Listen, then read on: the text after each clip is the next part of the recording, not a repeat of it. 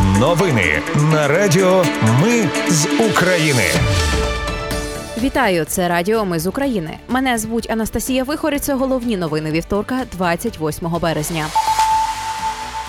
Росіяни обстріляли Харківщину з С-300. у Бахмуті. Протягом останніх трьох днів зменшилася кількість бойових зіткнень.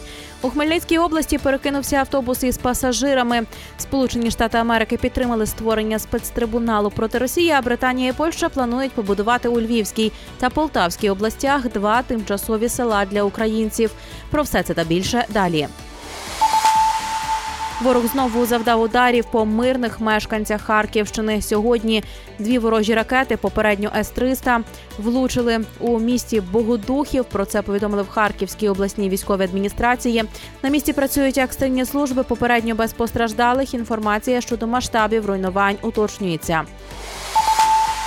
У Бахмуті протягом останніх днів зменшилась кількість бойових зіткнень, але потрібний серйозний аналіз. Можливо, росіяни перегруповуються, заявив речник східного групування військ Сергій Череватий. Найближчі дні чи навіть тиждень покажуть, що є причиною насправді, додав Череватий. У Хмельницькій області перекинувся автобус із пасажирами. Про це повідомили у поліції Хмельницької області. Водій не впорався з кермуванням. Йдеться про пасажирський автобус Варшава Одеса, у якому перебували 25 пасажирів. 18 людей з різними травмами доставили до лікарні. Троє у реанімації. Колишній президент Моторсічі В'ячеслав Богуслаєв блокував поставку бойового гелікоптера Мі 25 для головного управління розвідки в квітні 2022 року. СБУ повідомляє, що за його вказівкою гелікоптер розібрали, а деякі деталі взагалі спеціально вивели із ладу. Богуслаєву тепер повідомили ще одну підозру. Йдеться про перешкоджання діяльності збройним силам України. Сполучені Штати Америки підтримали створення спецтрибуналу проти Росії. Представниця держдепу заявила, що розглядаються дві моделі: нова міжнародна інституція, створена генасамблеєю ООН та Український трибунал із деякими нюансами. Сполучені Штати Америки виступають за другу модель. Водночас комісія ООН продовжить досліджувати, чи є війна Росії проти України геноцидом. Але якщо їй продовжать мандат у перший тиждень квітня, це вирішуватиме Рада ООН із прав людини. Повідомив голова комісії Ерік Мьосе.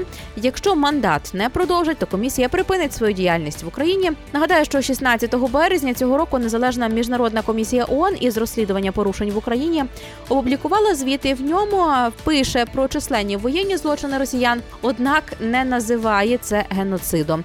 Є тільки деякі аспекти, мовляв, які можуть викликати запитання щодо можливого геноциду. Ішлося тоді у звіті.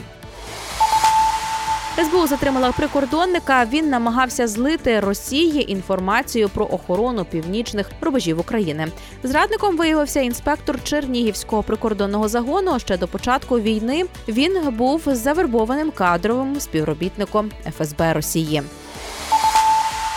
Розвідувальна спільнота інформнапалом назвала ім'я російського полковника, який ймовірно віддав накази скидати бомби на драмтеатр і пологовий будинок та дитячу лікарню у Маріуполі.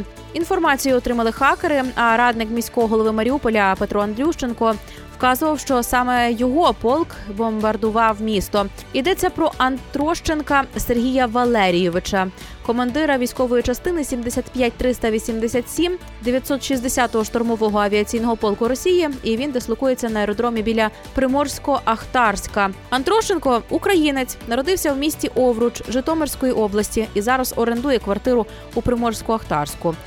Інформнапалм кажуть, що передали дані до відповідних структур для оформлення ордера міжнародного кримінального суду. Франція обіцяє вдвічі збільшити поставки 155-мм артилерійських боєприпасів для України. Щомісяця кажуть, що надсилатимуть до двох тисяч снарядів. Міністр оборони Себастьєн Лекорню заявив, що поставки збільшать вже із кінця березня.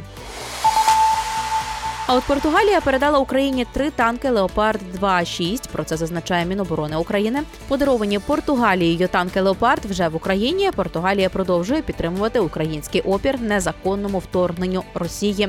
Йдеться у повідомленні Міноборони. Двом підозрюваним у справі про так звані п'яні вечірки в Києві на місяць продовжили тримання під вартою.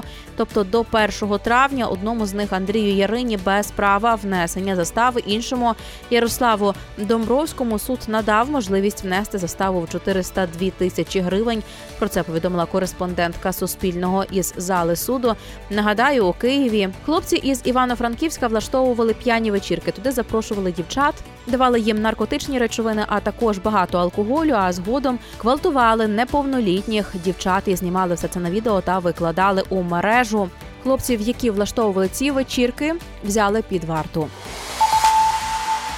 Британія і Польща планують побудувати у Львівській та Полтавській областях два тимчасові села для українців, які через війну залишили свої міста. У британському уряді кажуть, що у цих населених пунктах зможуть проживати приблизно 700 людей.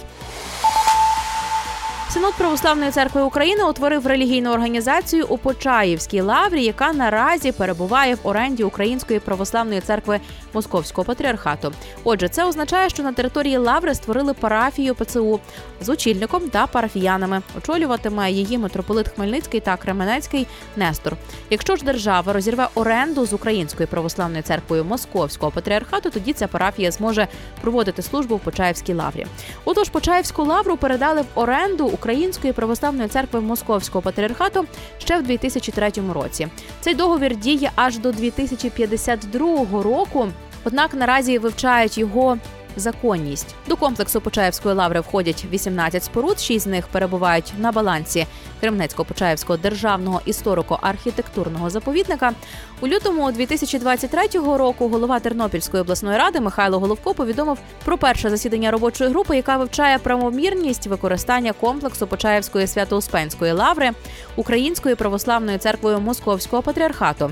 До речі, Українська греко-католицька церква також хоче отримати право проводити богослужіння у Почаївській лаврі, яка перебуває в оренді Української православної церкви Московського патріархату, адже свого часу на території Почаївської лаври провадили служіння отці Васильяни.